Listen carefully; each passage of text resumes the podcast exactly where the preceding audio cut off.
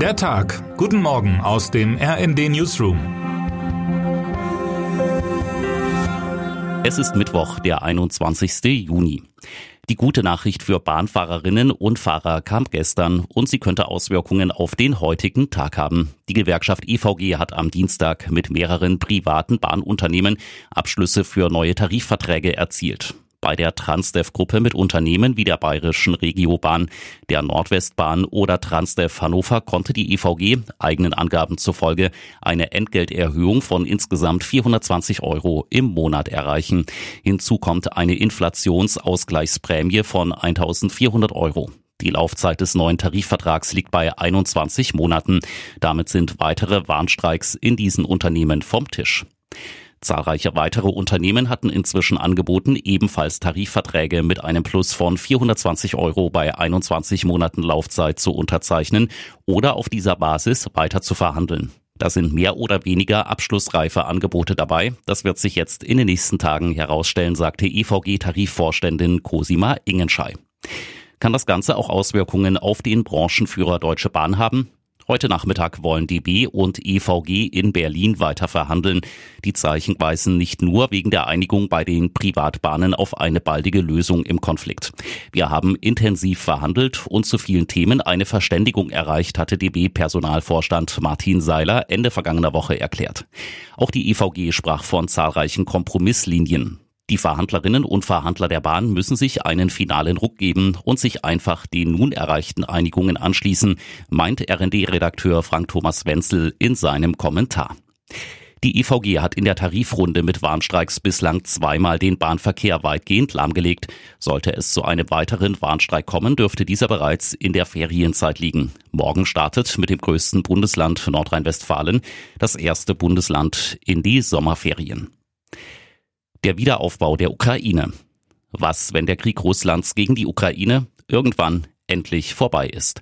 Bilder und Berichte der vergangenen Monate lassen erahnen, dass das Land in großen Bereichen zerstört ist.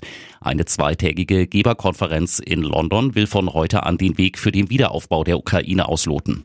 Das Treffen wurde im vergangenen Jahr gemeinsam von der Schweiz und der Ukraine in Lugano initiiert und soll jährlich stattfinden. Regierungsvertreterinnen und Vertreter, Unternehmen und Privatpersonen nehmen daran teil. Unter anderem US-Außenminister Anthony Blinken und Bundesaußenministerin Annalena Baerbock.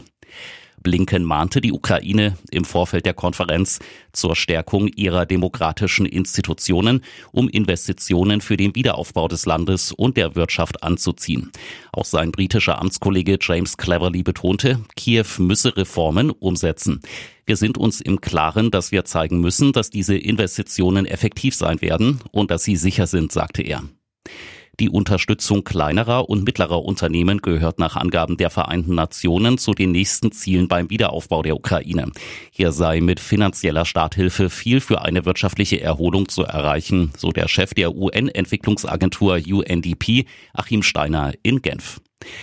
Die Summe für den Wiederaufbau des vom russischen Angriffskrieg teilweise zerstörten Landes kann bislang nicht genau beziffert werden. Die Größenordnung ist jedenfalls atemberaubend und wird weiter wachsen, sagte Steiner. Nach Schätzungen aus Kiew liegt der Bedarf bei rund 750 Milliarden US-Dollar. Landesweit seien durch den Krieg eineinhalb Millionen Gebäude und Wohnungen sowie tausende Schulen und Kliniken beschädigt worden, erklärte UNDP. Eines der größten Hindernisse bei der Reparatur der Infrastruktur seien die Unmengen an Landminen.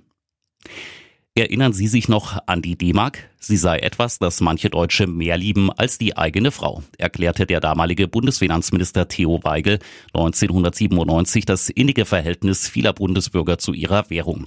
Manche rechnen, meist mahnend, auch mehr als 20 Jahre nach Einführung des Euro noch in diese einstige Währung der Bundesrepublik um und vergessen dabei, dass es auch zu D-Mark-Zeiten innerhalb von zwei Jahrzehnten manchen Preisanstieg gegeben hat. Heute ist der Tag, an dem man vielleicht wirklich ein wenig nostalgisch auf jene Phase zurückblicken darf. Vor genau 75 Jahren, am 21. Juni 1948, wurde die D-Mark in den westlichen Besatzungszonen eingeführt. Damals füllten sich über Nacht die Regale der Geschäfte, wie man immer wieder in den Geschichtsbüchern erfahren kann. Händler holten Waren aus den Lagern, die sie gehortet hatten, weil sie der Vorgängerwährung Reichsmark nicht mehr trauten. Die neuen Münzen und Scheine schienen rundum ein Erfolg zu sein. Die D-Mark wurde zur weltweit zweitwichtigsten Reserve- und Handelswährung nach dem US-Dollar. Der harte Schnitt der Währungsreform war jedoch zugleich ein Schock. Guthaben von Kleinsparern schnurrten zusammen. Aus 100 Reichsmark auf dem Sparbuch wurden 6 Mark 50. Dagegen wurden Löhne, Mieten und Steuern im Verhältnis 1 zu 1 umgestellt. Alle erhielten 40 Mark Kopfgeld und weitere 20 Mark einen Monat später. Letztlich war die Verknappung des Geldes die Grundlage einer stabilen Währung. Der bis dahin alltägliche Tauschhandel auf dem Schwarzmarkt verschwand. Auch im Osten des Landes folgte im Zuge der Umstellung eine neue Währung. Am 24. Juli 1948 gab die Deutsche Notenbank in der damaligen sowjetischen Besatzungszone erstmals die deutsche Mark aus. Termine des Tages.